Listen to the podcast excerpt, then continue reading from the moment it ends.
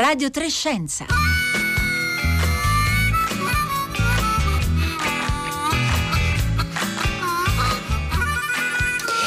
Undici e 30 minuti, buongiorno da Rossella Panarese. Allora abbiamo appena caricato sul nostro sito lo trovate anche sulla pagina di Radio Trescenza, il terzo episodio del podcast di Radio Trescenza dal titolo Covid-19 istruzioni fondamentali. Allora, il primo episodio è stato fatto da Ilaria Capua, il secondo da Roberto Burioni e questo terzo da Pierluigi Lopalco. Tra poco nella seconda parte di questa puntata lo ascolteremo. Lopalco è un epidemiologo, professore di igiene pubblica all'Università di Pisa e in questo caso ci racconta come regolarci rispetto a piccoli o più forti sintomi di raffreddamento mm, oppure di eh, influenza oppure di febbre, come possiamo eh, regolarci e avere un comportamento eh, corretto nei nostri confronti e nei confronti naturalmente degli altri. E a proposito di podcast, questo pomeriggio eh, caricheremo alt- altri episodi di un altro eh, podcast di Radio Trescenza del tutto diverso perché si chiamerà La scimmia nuda legge e, e, e, sono diciamo delle brevissime recensioni di libri, un po' strane in realtà, molto soggettive, di libri non, di cui non abbiamo parlato appunto nelle puntate di Radio Trescenza, che comunque ci hanno colpito, ci sono piaciuti, in qualche modo sono interessanti e in questi giorni in cui tutti noi e tutti voi abbiamo più tempo da dedicare alla lettura, perché insomma si sta molto di più a casa, anzi si deve stare a casa, anche questo è un modo per far circolare informazioni eh, tra tutti quanti eh, noi. A proposito di libri, in questa puntata noi riprendiamo in mano un vecchio libro uscito nell'edizione italiana nel 2014, lo riprendiamo in mano per due motivi, perché è scritto benissimo e se il tema non fosse drammaticamente attuale potremmo definirlo anche un libro di avventure e lo riprendiamo in mano perché è drammaticamente attuale e ci racconta di malattie emergenti di origine animali provocate da virus, insomma ci racconta qualcosa che ha molto a che fare con il nuovo coronavirus. Il libro si chiama Spillover, pubblicato da Adelphi, l'autore è David Quamman e cominciamo ascoltando la sua voce. Buon pomeriggio da Rossella Panarese. La settimana di Radio Trescenza si aprirà lunedì con un classico. Riprenderemo in mano un libro uscito in Italia circa sei anni fa, ma che oggi è molto ma molto attuale. Il libro si intitola Spillover, l'evoluzione del... Allora, mi sono un po' sdoppiata. oh, so, ci sono due rosselle panarese che parlano insieme eh, a, a, questo microfono. Abbiamo avuto un problema tecnico, quello che avete sentito è la registrazione delle, eh, delle anticipazioni che abbiamo fatto domenica scorsa per anticipare appunto Radio Trescenza di questa settimana e in realtà adesso stiamo cercando di recuperare la voce di David Quamman. David Quamman è un, è autore appunto di Spillover, il libro di cui parleremo oggi, pubblicato nel 2014 in Italia da Delphi, in realtà pubblicato due anni prima nella versione inglese. Quamman è un giornalista scientifico, è un documentarista del National Geographic e pensate, per scrivere questo libro ha impiegato sei anni perché eh, è andato eh, a trovare, a conoscere, a seguire biologi, epidemiologi, veterinari che fanno di professione eh, qualcosa che possiamo definire cercatori di virus. Ma torniamo indietro, cominciamo ascoltando la voce di David Quamman che risale al 2014 quando l'abbiamo incontrato al Festival delle Scienze di Genova.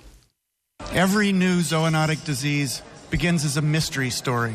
The mysteries include what is the reservoir host, how does it get into people, and when will the next occur. Tutte le, le, zoonosi cominciano come, mm, come libri gialli, come, come, misteri dove bisogna scoprire qual è la, la, la specie serbatoio, eh, come avviene la, la, trasmissione all'essere umano, dove avverrà il focolaio successivo. And the scientists I followed for six years through forests in Africa and Southeast Asia and elsewhere are the detectives who solve those mysteries. E gli scienziati che io ho seguito per sei anni in Africa, nel sud-est asiatico, sono i detective che, ehm, protagonisti di questo giallo della zoonosi. They're men and women who are trained in veterinary medicine, in ecology, in virology and in public health the combination of skills who go out and look for these viruses where they live in the forest.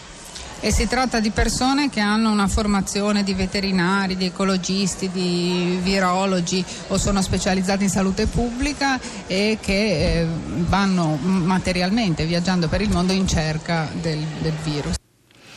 Ed era la voce di David Quamman in questa intervista che, era, che, è molto lunga, dura mezz'ora. Noi l'abbiamo messa integralmente sul nostro sito radiotrescienza.rai.it, ma ne sentiremo una bella, una bella parte anche durante questa puntata. Buongiorno Luigi Civalleri.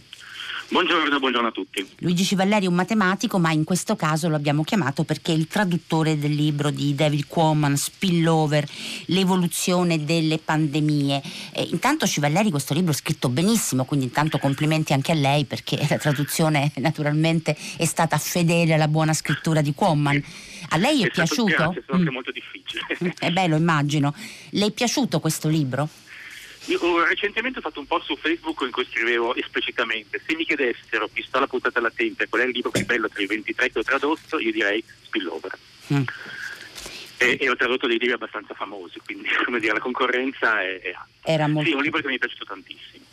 Ecco, è un libro che appunto ehm, ha avuto due effetti, almeno su di me, eh, insomma credo anche con, per altri lettori e lettrici.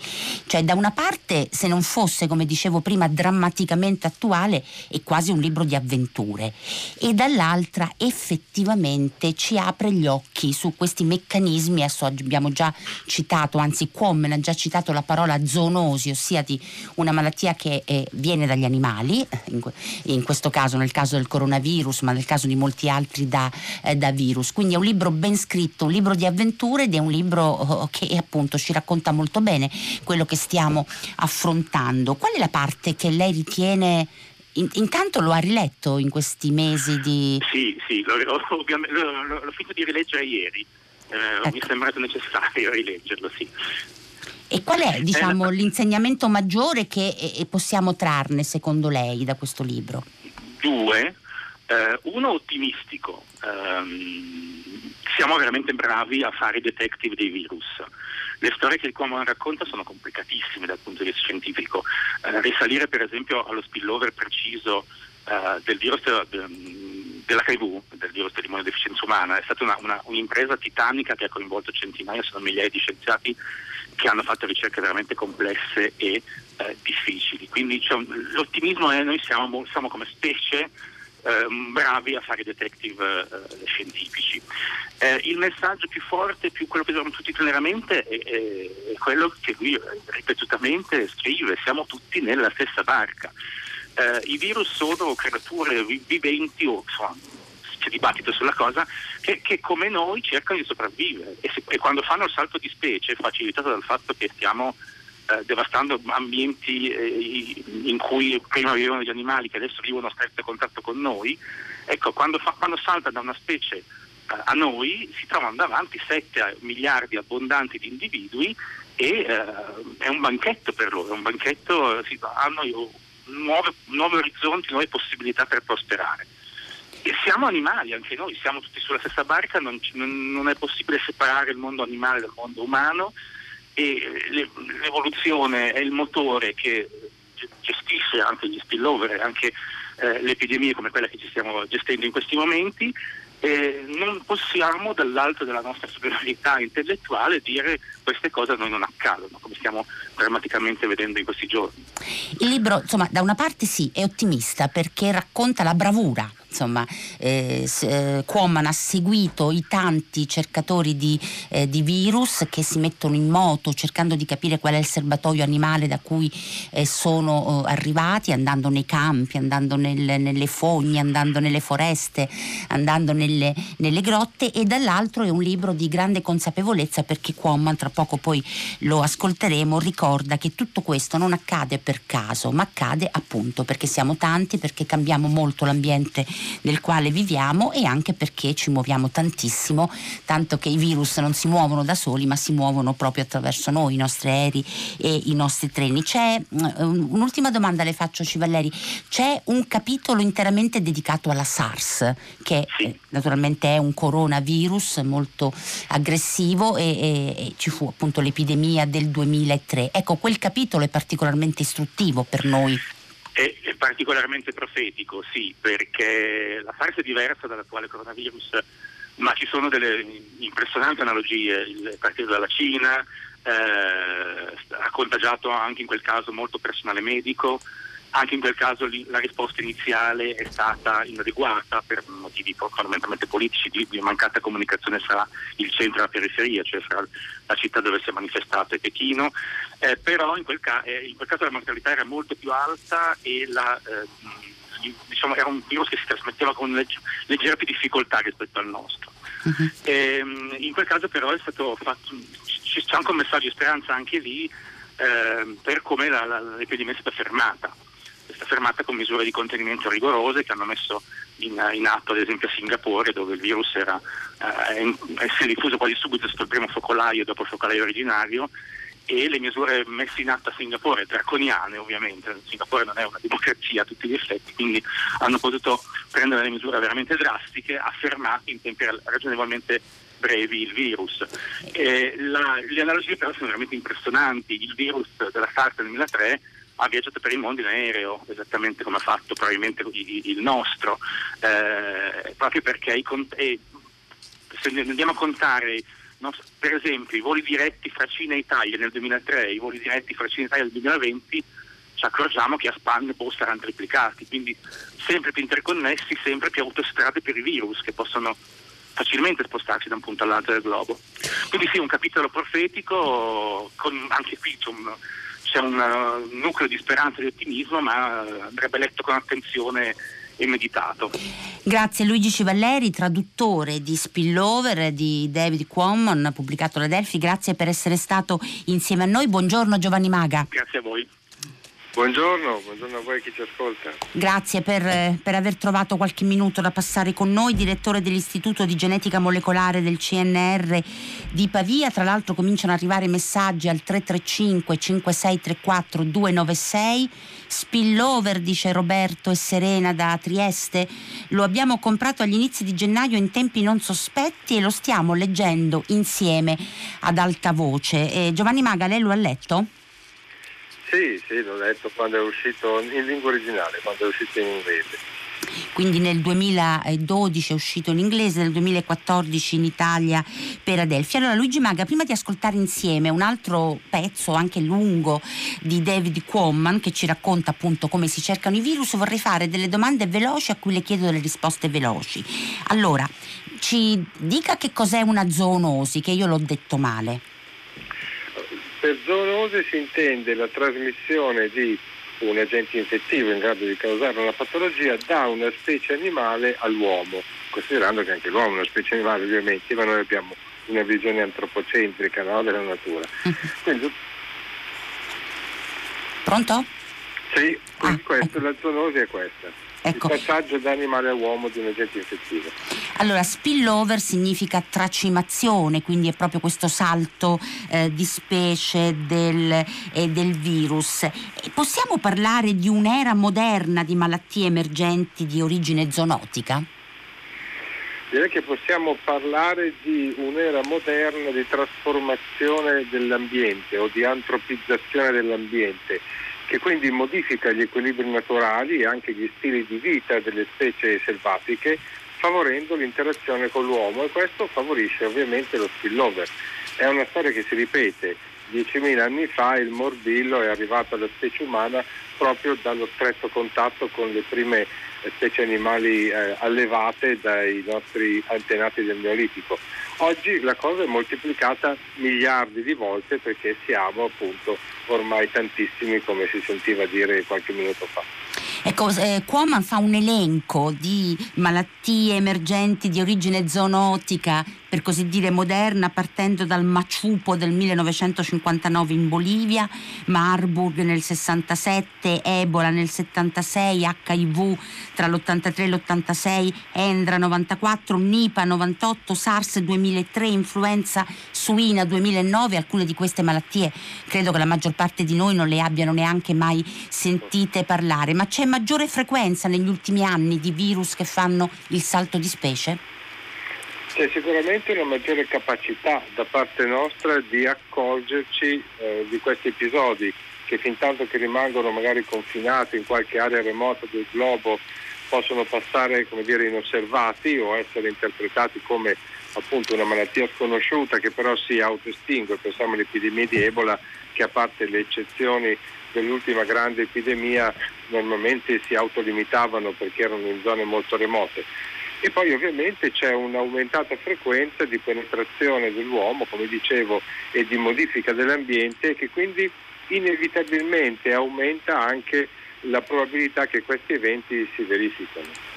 Allora Giovanni Maga, adesso ascoltiamo insieme ancora un pezzetto, un estratto dalla conversazione che avemmo nel 2014 con David Quamman, partendo proprio dal suo accompagnare in giro per il mondo i cacciatori di virus. They go into wild places, they go into forests in, in the Congo, they go into caves in southern China, um, they go to rooftops in Bangladesh and catch animals. They catch bats, they tranquilize gorillas, and they take blood samples looking for these viruses. Sì, sono persone che vanno nelle foreste del Congo, che vanno nelle grotte eh, della Cina oppure sui tetti delle città del Bangladesh e catturano animali vivi che possono essere pipistrelli oppure gorilla che vengono catturati dopo averli sedati, prelevano dei campioni di sangue e poi li analizzano. E poi devono vedere se lì ci sono gli anticorpi, però devono anche trovare il virus vivo per poter dire che è proprio quello l'animale serbatoio. Be sure that that's the reservoir. That's right. Finding live virus is the only full proof of what a reservoir host is. Antibodies exist in different animals if they've been exposed, but live virus is what proves that the virus actually lives and replicates in that particular kind of animal.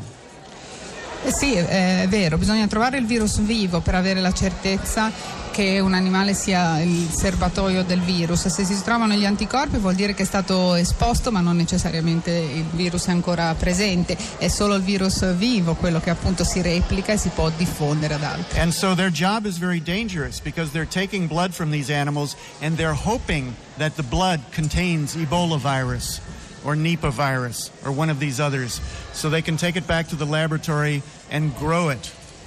E quindi queste persone fanno un lavoro pericoloso perché fanno questi prelievi di sangue sperando che sia sangue infetto, sangue che contiene il virus Ebola oppure Nipah o altri virus pericolosi. David Quamman, ma lei è accompagnato, per esempio, da alcuni di questi cacciatori di virus, il termine non è evocativo, è proprio, è proprio così perché sono scienziati che mettono le trappole per terra, che le reti per eh, intercettare i pipistrelli, insomma sono dei veri cacciatori. Lei ha accompagnato uno di questi cacciatori di virus in Cina in una grande grotta cercando di catturare i pipistrelli. Ci racconta questa sua esperienza e poi ci dice se ha avuto paura, perché noi forse sì, avremmo avuto molta paura.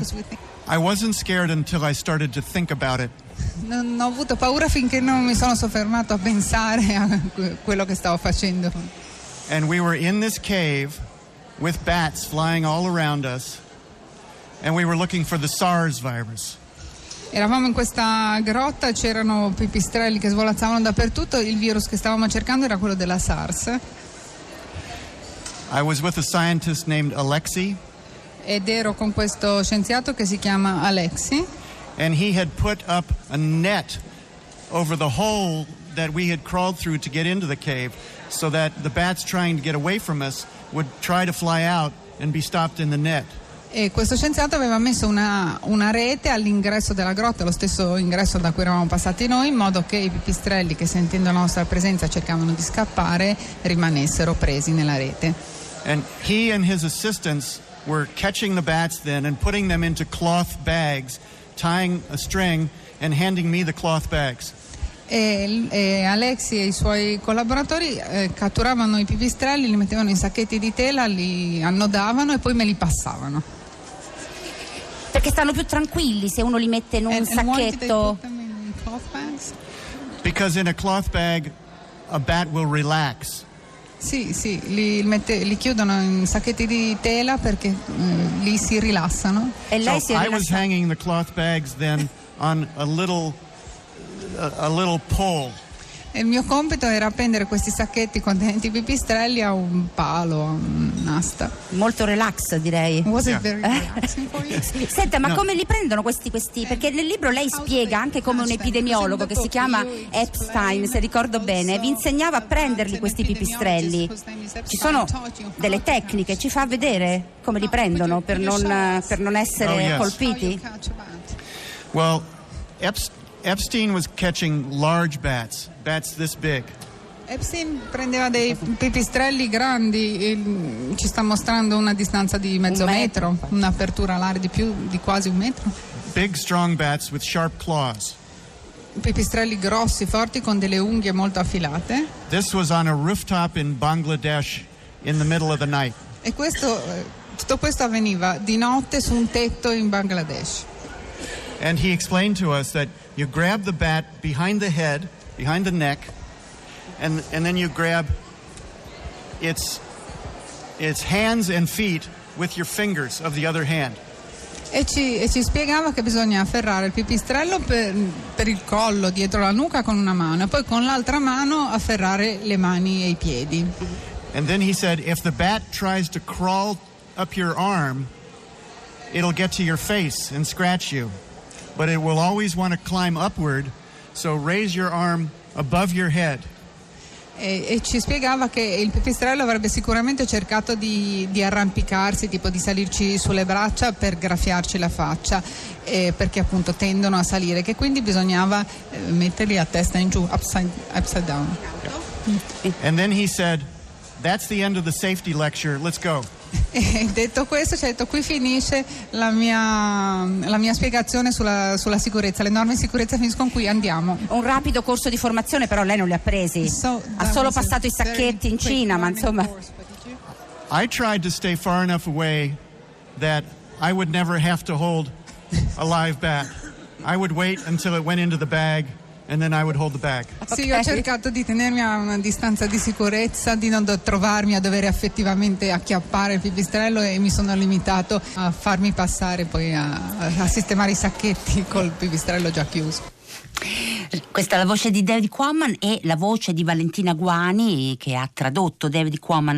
Giovanni Maga, allora, ehm, il pipistrello, una delle specie, delle tante specie di pipistrello, è anche il candidato più sospettato di essere, come dire, il serbatoio del nuovo coronavirus?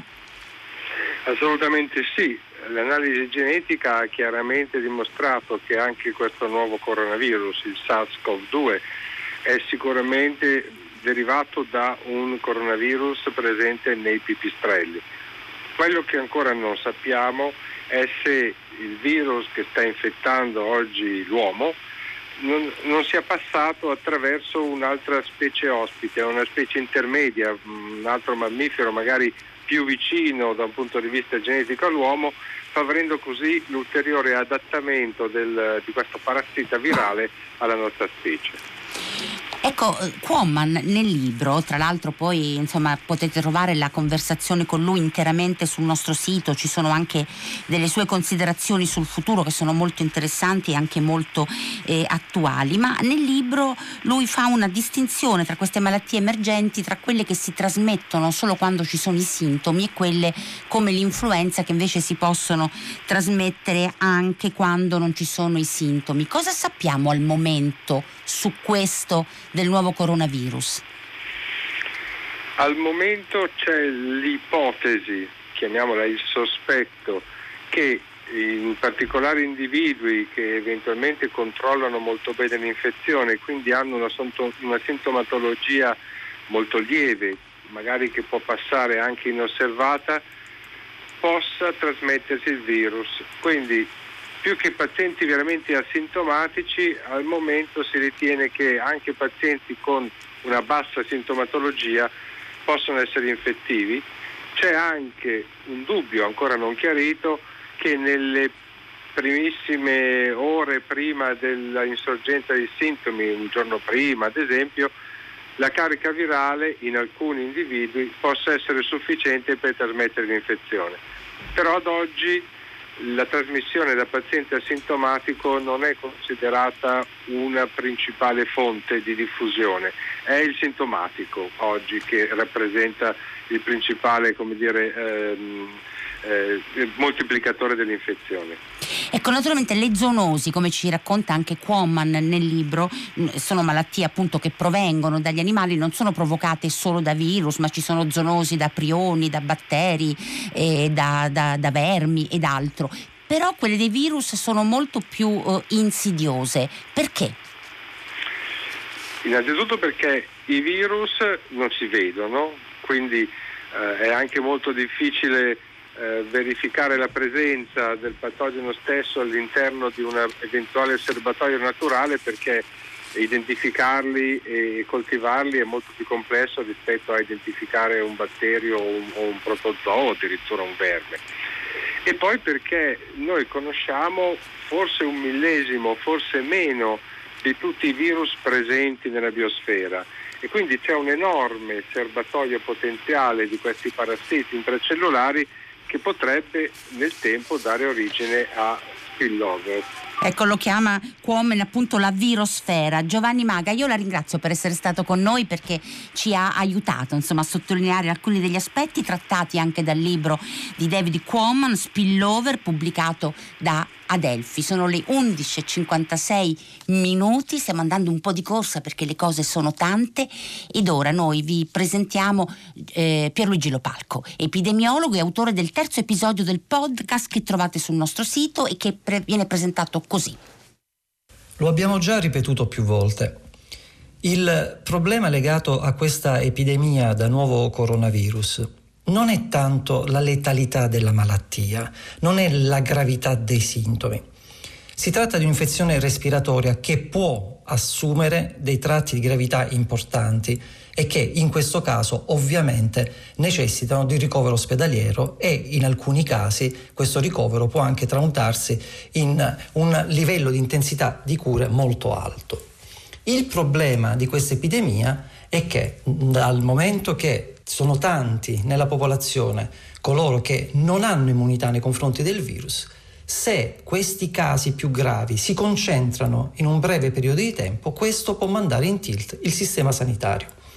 Quindi attenzione a non fraintendere i messaggi che stanno circolando in questi giorni, cioè di fare attenzione al virus perché si è anziani, oppure quello che è stato detto, anziani chiudetevi in casa.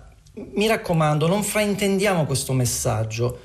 È vero che gli anziani sono quelli che rischiano di più individualmente da questa malattia, ma questo problema non è un problema solo degli anziani, è un problema di tutti.